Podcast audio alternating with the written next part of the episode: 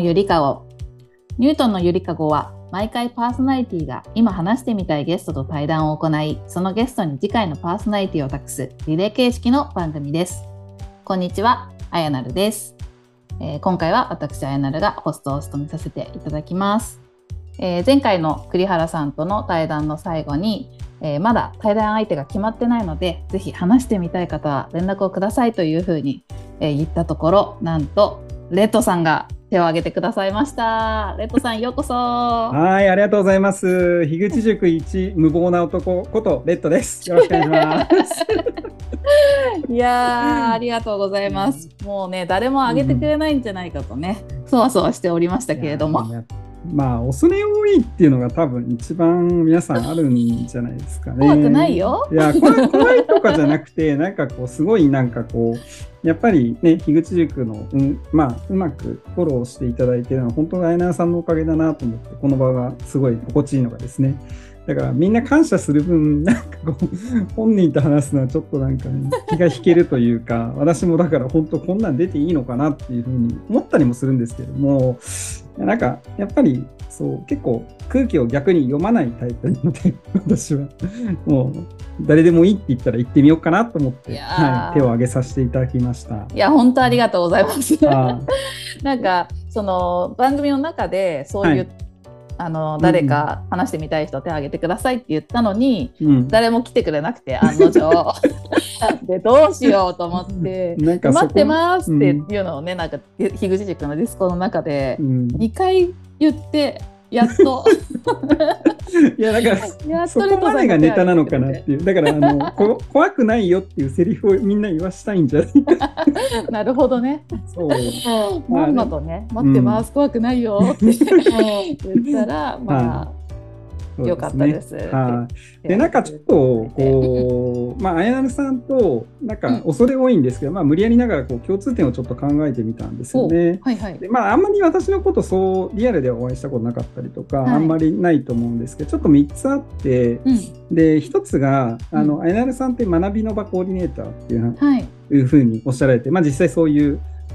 仕事でもそうだし、プライベートでもそうだと思うんですけれども、私自身もやっぱり業界で、学びの場のコーディネーターをしている。結構本業も人材育成の仕事をしていて、でプライベートでもオフサイトミーティングって言って、業界のそういう勉強会、課外の勉強会っていうのの活動をしていて、なんで、めっちゃ一緒じゃないですか。そうそう、実は業界違えどやってることは近いなって。業界は何系なんですか？公務員です。へえ。そう、公務員でもそういうお仕事あるんですね。あるんですよ。結構その全国規模で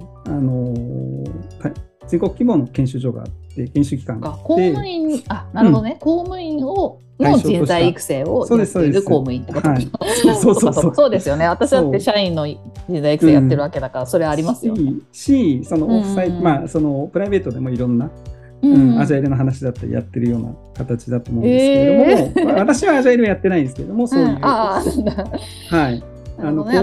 イルのをやってるように、公務員向けに。その仕事以外でもやってるっていう、そうですね、だからそこがかなり近いなと思っているのと、そこがまず一番近いです。だか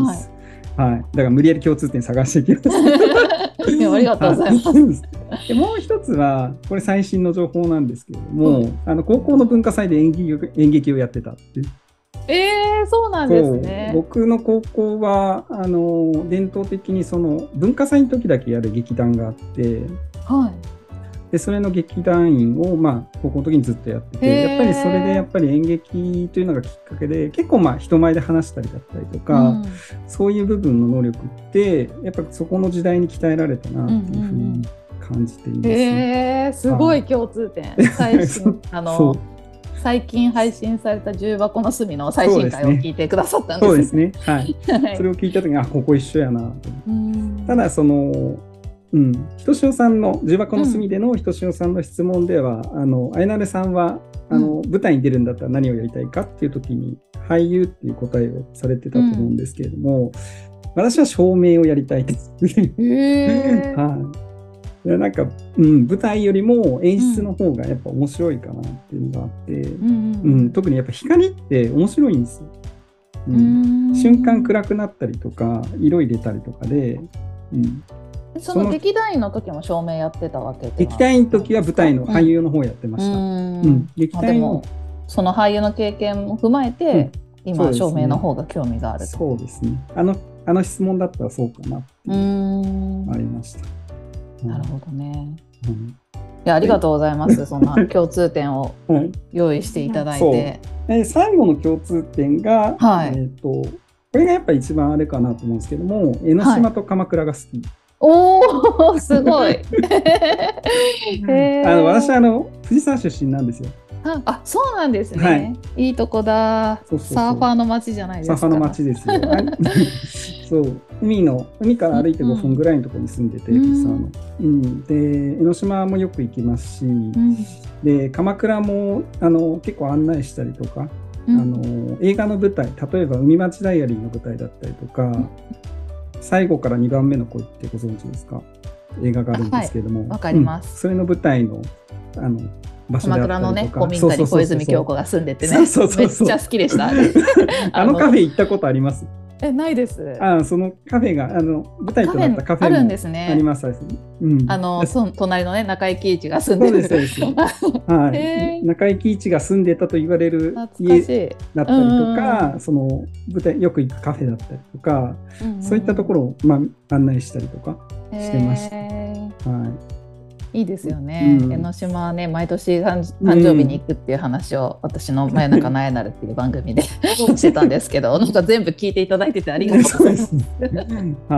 はい、そうそうそう、だから僕は子供の頃から江ノ水に行っていて、うん、昔もう小学生の頃あそこに泊まれたんですよ。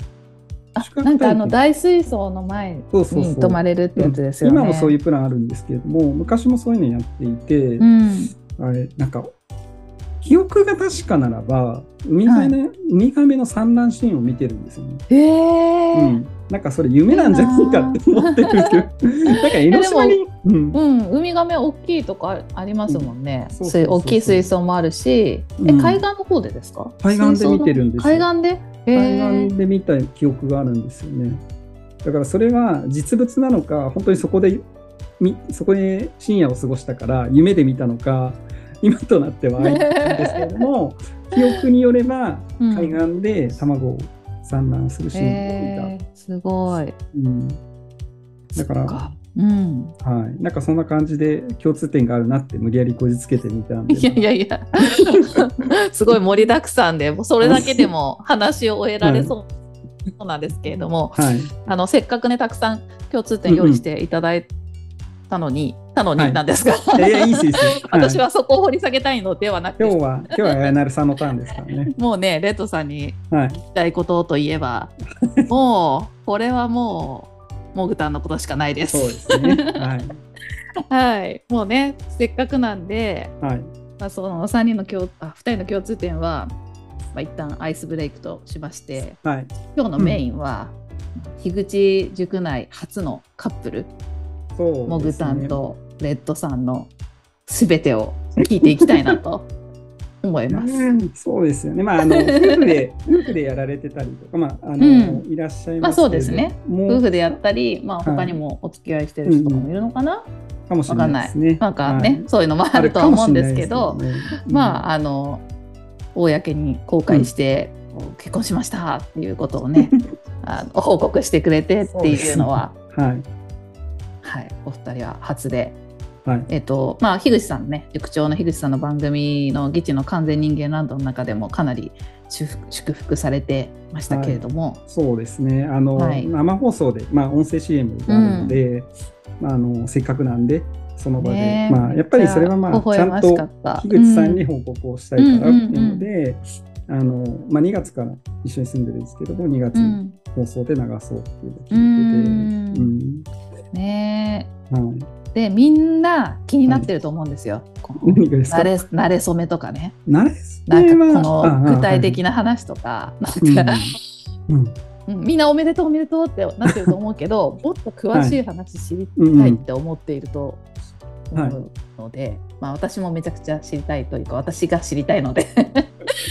今日はちょっとね、うん、そこをね掘り下げていきたいなと、はい、でまあボクタンの方が結構、うん、他のところで話しているのもあると思うんですけど、ね、はいはい、ちょっとレッドさんの口から私の視点からですね、レッドさんの視点からの、はい、最初どんな風に出会ったのかとかね、はい、聞いていきたいなと。最初ははい、いやこれ本当に「ギチの完全人間ランドで」で、まあ、関西オフ会やりますっていう話が上がったんですよね。うんうんうん、でそれの、まあ、関西で館長やる人募集みたいな形で手を挙げたのがきっかけですね。うんうんうん、それがきっかけです。それってこの間の去年ですね。そう、この間に実際はその9月にやったんですけれども、もう1年なんか流れたんでしたっけ、はい、1回ちょっとまあそのなかなか樋口さんが遠出ができないっていう状況もあったりとか、そうだそうだ、はい、そういうのもあって本当は3月ぐらい今年の3月ぐらいにやろうとしてたんですけれども、それをまあ去年の9月から準備をしていて、はい、あ、それで手を挙げた時に出会ったんですか。うん、そうですね、まあ、だからその時にその、はい、幹事メンバーが集まって、まあ、ミーティングしたんですね。でそれはレッドさんとモグさんとあと誰がいるんですか。あと樋口塾でいうと大崎さんですね、はい、あと実際にお店にいたペガペガの大塚さんっていう人と はいはいはい、あと近所に住んでるじゃない方の本田さんっていう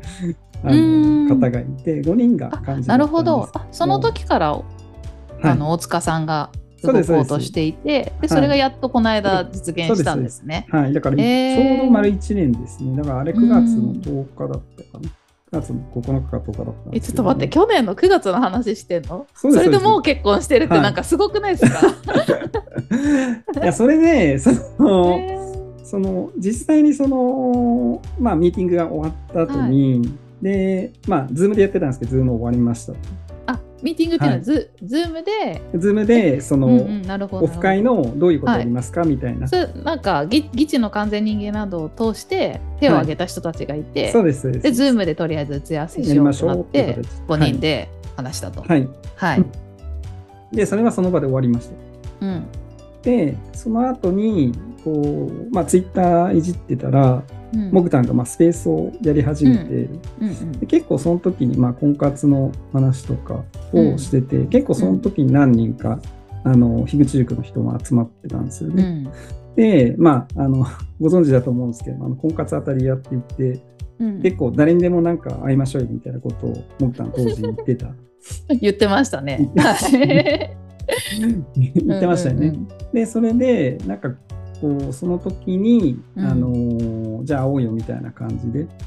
来られた、うんうん、すごいな、そっから本当に結婚まで行くなんて、うん、そっかそっか、ツイッターとかでよくやってたノリで、うん、じゃあレッドさんも会いましょうよみたいな、うんうん、もう会おう会おう近いしみたいな感じになって、ね、はい、で実際にデートの約束をして、はい、京都で会ったんですかね。 それは DM とかで2人でやり取りして、実際にはその幹事メンバーでグループ LINE 組んでたんですよ、はい、うんうんうんうん、だからお互い LINE 分かってたんですよね。あ、なるほどね、うん、でそれで LINE を交換して、うん、じゃあ実際にどうするみたいな話、うん、でなんか京都で、はい、会って、はい、うん、どんな一日を過ごしたんですか。いやその時は普通に居酒屋というか、まあ、焼き鳥屋さんで一緒に食事をして、まあ、そこの焼き鳥がめちゃくちゃうまかったんですよ。多分そこでポイント稼いだんじゃないかと思います。レッドさんが店を予約して、うん、そうです、うん、モグタンは神戸に住んでますよね。そうですね、レッドさんは京都に住んでるんですか。はい、そうです、はい、僕はモグタンが京都まで来たんだ。僕は滋賀に住んでて京都まで30分ぐらい、あー、2人の間っていう感じで、うん、京都で会って焼き鳥屋行って、うん、ではい、もぐたん食べるのね好きだからやっぱりもぐもぐ食べるたんだからねそうなんですよ、だからやっぱりこう美味しいものをと思ってあれですね、焼肉みたいな形で焼く焼き鳥ですね。それ自分で焼く焼きめちゃくちゃいいっすよもしなんか京都行く機会あったらぜひ一緒に、うん、案内しますので、でまあそこでお会いしました。はい、うん、でそれからこうやり取りを続けるようになって、うん、まあよくミーティングって言ってたんですけれども、まあ、結婚に向けてなんか話をするみたいな感じでしていて、うん、あ、そっかそっか、もうモグタンは最初からそのつもりっていうふうにはっきり言ってるから、うん、割と最初から結婚したらどんなふうにしたいみたいな話をできた、うん、まあ、そうですね。だからそれはなんか全員にしてるみたいだったんで、うん、まあ多分僕がこういう話をしてる他にもドジェイコでいるかもしれない。そうだと思います、はい、以前私の大人、はい、新型大人ワクチンっていう番組に出ていただいた時に、マウンターズカフェで高見さんとそういう話をしてたっていう話を聞きましたけど、はい、本当にそういうのやってたんですね、うん、あ、そうですねすごいな。で、うん、でまあ僕もバツイチなので、あ、そうなんですね、10年ぐらい前に離婚してるんですけれども、なのであんまりもう僕自身もそんなに結婚するつもりなかったんですよ、だけど、まあ、そのいろいろ話していくうちに、まあ、感覚的に近い部分もあると思うし、うん、誰よりもなんでしょう、古典ラジオっていう共通のベースがあるわけじゃないですか、でやっぱりそういう部分でお互いの視座っていうのも結構近いと思うし、で樋口婚の話とかも聞いてるんで、やっぱりお互いの夫婦の間の対話っていうのが大事だからって結構、まあ離婚した時はあまり、まあ、冷え切ってたって言ったらあれなんですけどあまり対話のない家庭で最後を過ごしてたので、そういう部分はなんかこう2人だったら大丈夫かなというふうに思って、じゃあお話が盛り上がったんですね、はい。で、まあその、お互いこう経験があるんで、モグタンもバツイチ、そうなんですよ。だからまあお互いにだから結婚するって決めたら、あんまりだから自分自身はそんなに結婚するつもりなかったんですけども結婚するって話になった時に、じゃあ親に会おうとか、まあいろいろ手順あるじゃないですか、両親に会ってとか、そういうのが結構トントン拍子ですので、でなんか先にいろいろ話してたからですかね。ちょっとそこまで行く前に、レッドさんは最初の時点ではその結婚するつもりなかったって言いましたけど、好意はあったんですか？いや、だから一緒にいて面白いだろうなって、あんまり女性に対して恋愛感情とかあんまり持たない方って言ったらなんですけど、ね、なるほど。じゃあ最初からなんかもう、モグタンかわいい、ご飯行きたいとかそういう気持ち悪い男性の感じじゃなくて、純粋に、まあ古典ラジオの、ね、つながりもあって話も盛り上がるだろうし、っていうところ で誘われたから、まあ、2人でご飯食べに行ってみるかって言って。で行き始めたら話があって、そうですね、なんかこう徐々に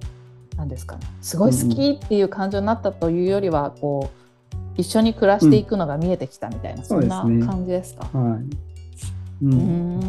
からこれ古典コミュのなんか2周年記念の時に紙芝居をやったの覚えてますか？樋口塾の2周年の時にやってくれたやつですね。そうなんですよね。2周年の時に、まあ、紙芝居やってたんですけど、あれもだから直前に、まあ、どういう家庭を築きたいみたいなプレゼンをモグタンに対して紙芝居でプレゼンしたっていうのがあって、なるほどね。でなんかそれ面白いよって言ってくれてたんで、で樋口塾でもやった。あ、そうだったんだ。そんな背景があったんですね。そう、だからその時誰にも僕は言っていなかったし、で僕がその9月にだからモグタンに会って。樋口塾に入ったの10月5日だったんですよね、10月に入ってからだったので、10月9日か、じゃあそうか、一貫を聞いていたから、手を挙げて幹事にはなったけど、樋口塾にはまだ入っていなくて、モグタンと喋って、あ、入ろうかなっていうふうになって、入ろうかなというか、まあポッドキャストをまずやらないとと思って、ポッドキャストをやろう。やっぱりなんか同じポッドキャスターとしてもなんかにいたいなっていうのがあって、じゃあその時にポッドキャストをやろうと思って、10月の5日からポッドキャストを去年始めていて。でそれですぐ申請して、で晴れて樋口塾に入ったっていう。なるほどね。で、まあ、結婚しようってなったのは何月頃なんですか？結婚しようってなったのは11月頃ですかね。早いな、9月に初めて会って、でもかなり連絡は密に毎日取ってました。基本的に出会ってから毎日連絡は取って、よほどあったんですね。いろいろ話していく中で、そんな結婚まで2ヶ月でいけるってすごいですね。びっくりしますよ。自分が一番びっくりしますもん。だからね、そんなにでもよほどあったんだろうな。しかもなんかその、もう可愛くてしょうがなくてとか、そういうのじゃないのがなんか逆にいいなって思って。ああ、でもやっぱり長続きしそう。そこなんですよね。だからこう、やっぱりこうね、初めて結婚する人って所詮は他人だっていうのがあるし、結構育ってきた環境だったりとか価値観の相違って、当たり前にあるもんだし、それはもうしょうがないと思うんですけれども、多分そういう価値観のベースがこう、まあ、ポッドキャストやってることもそうだし、古典ラジオをやってること、まあ、樋口さん周りでこう動いてることを共通して樋口塾にいることそういう共通のベースっていうのがあれば、だからまあ最初はだからお互い知らないかもしれないですけども、まあ、生活してる中でそういう部分のすり合わせっていうのはできていくのかなっていうふうに思ったのが一番大きいですかね。でもそうだよね、だって樋口塾の人になんか会う時とかって、本当なんだろうな、なんかうまく表現できないすごい深いつながりを感じますもんね。そうそうそう、だからやっぱりそのリアル初対面であっても、本当にもうなんか何十年来の友達であるように、そうそう、そんな感じ、気兼ねなくちゃんとした話できますよね。なんか社交辞令的な挨拶から入るんじゃなくて、普通に話ができるっていうのはすごい感じます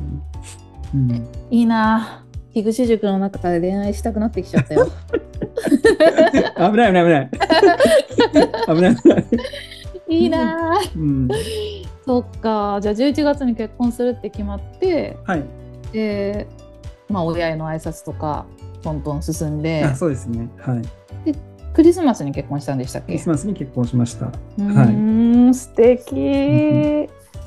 なんか僕はだからその彼女が誕生日が3月で、節目の誕生日だったんで、それまででって考えたんですけども、どうせなら12月25日にしたいっていう話が出て、そっから慌てましたよ。そうですよね。3月までだったらこう、ね、親に挨拶行ったりとか、じゃあ正月一緒に行ったとか、そういう手順が、ね、ある程度早いにしろ踏めるんですけれども、11月に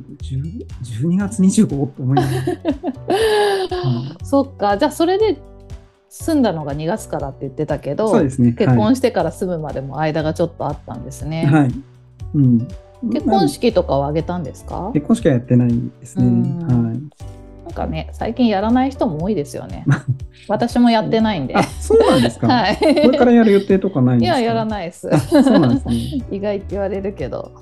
まあいいかなって感じ。そっか。じゃあもうじき1年ですね。まあ今ちょうど出会ってから1年ぐらいで、もうじき結婚1周年ですね。どうですか？どうですか、一緒に暮らしてもうじき1年。いや、でもやっぱり楽しいですよ、本当に。もう毎日楽しくてしょうがない。はあ、いいですね。が2人とも飲みますよね。レッドさんも結構飲みますよね。いや、でもモグタンはそんなに飲まない。僕はめちゃくちゃ飲まない。あ、そうなんだ。モグタンは食べるの。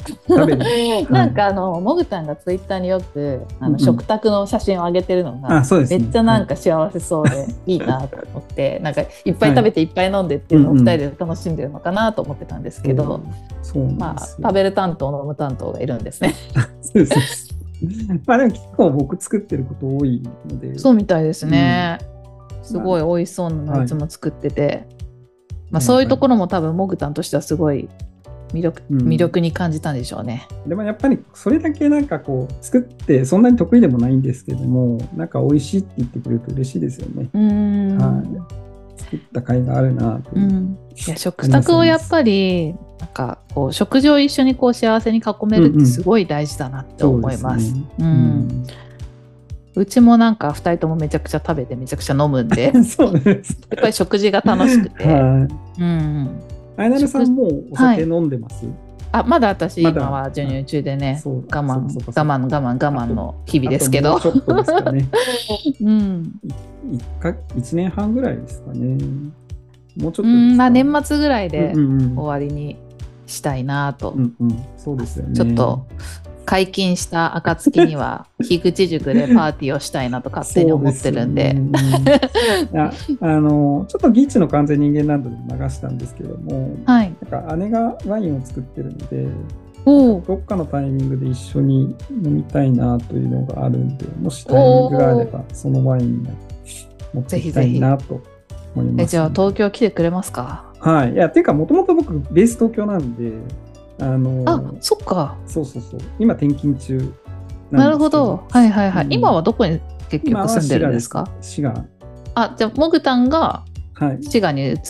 たんですね。はい、そうですね。はい。そっか。でまたどっかのタイミングで東京に戻るような形になる、はい、まあその時はあやなるさん東京にいないかもしれないですけどいやまだいると思うんでね、いつか移住したいみたいなこと言ってますけど、はい、まだ東京にいると思うし、うん、なんか実家に帰る時とか、うん、ぜひ会いましょう、そうですね、はい、ぜひぜひよろしくお願いしますはい、そっか。じゃあね、うん、そろそろ時間なんですけど、そうですね、ちょっといい時間ですねそろそろ時間なんですが、いや今日はありがとうございました、はい、いやこちらこそ、はい、いやもうちょっとね最後にのろけ話聞いときたかったんだよねいやちょっとなれそめからゆっくり聞いてたらね時間になっちゃったんだけど、やっぱり最後にね、うん、もぐたんのなんか、はい、一番って言うたらなんか好きなとこいっぱいあると思うんだけど、あ、はい、うん、もぐたんの好きなとこで最近特に可愛いと思ったエピソードとかそういうの聞きたいですねいや聞きたいなそれい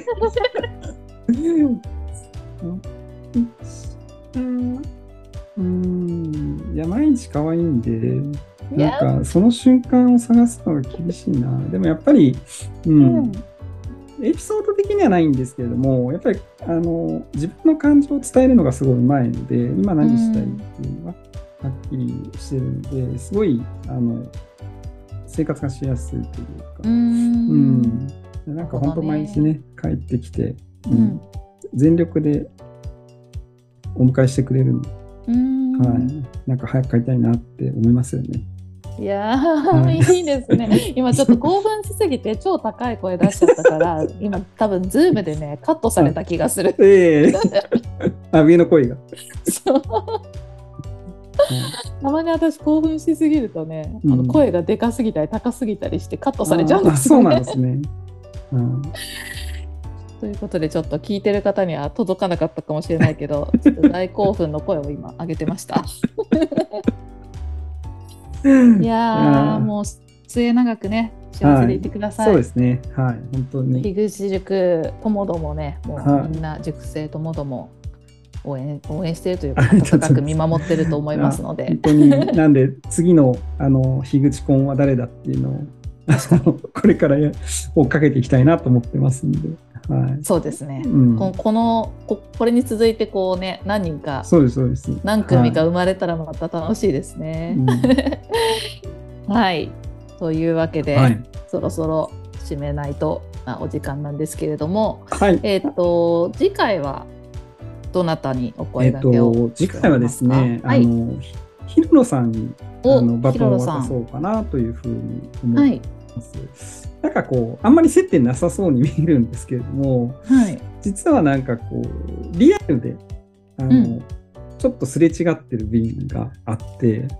はい、なんでその辺もちょっと次回話ができればなと思って、まあ、結構、うんうん、ポッドキャスト始めてもすぐ連絡 DM をいただいてたりとか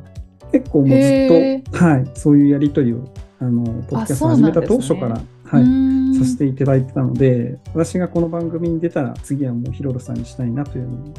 なるほど、はい、楽しみ、どんなつながりがあるのか、はいはいはい、では次回のお楽しみということで、はい、ありがとうございますはい、というわけであやなるとレッドさんでお送りしました。はい、今日はどうもありがとうございました。はい、どうもありがとうございました。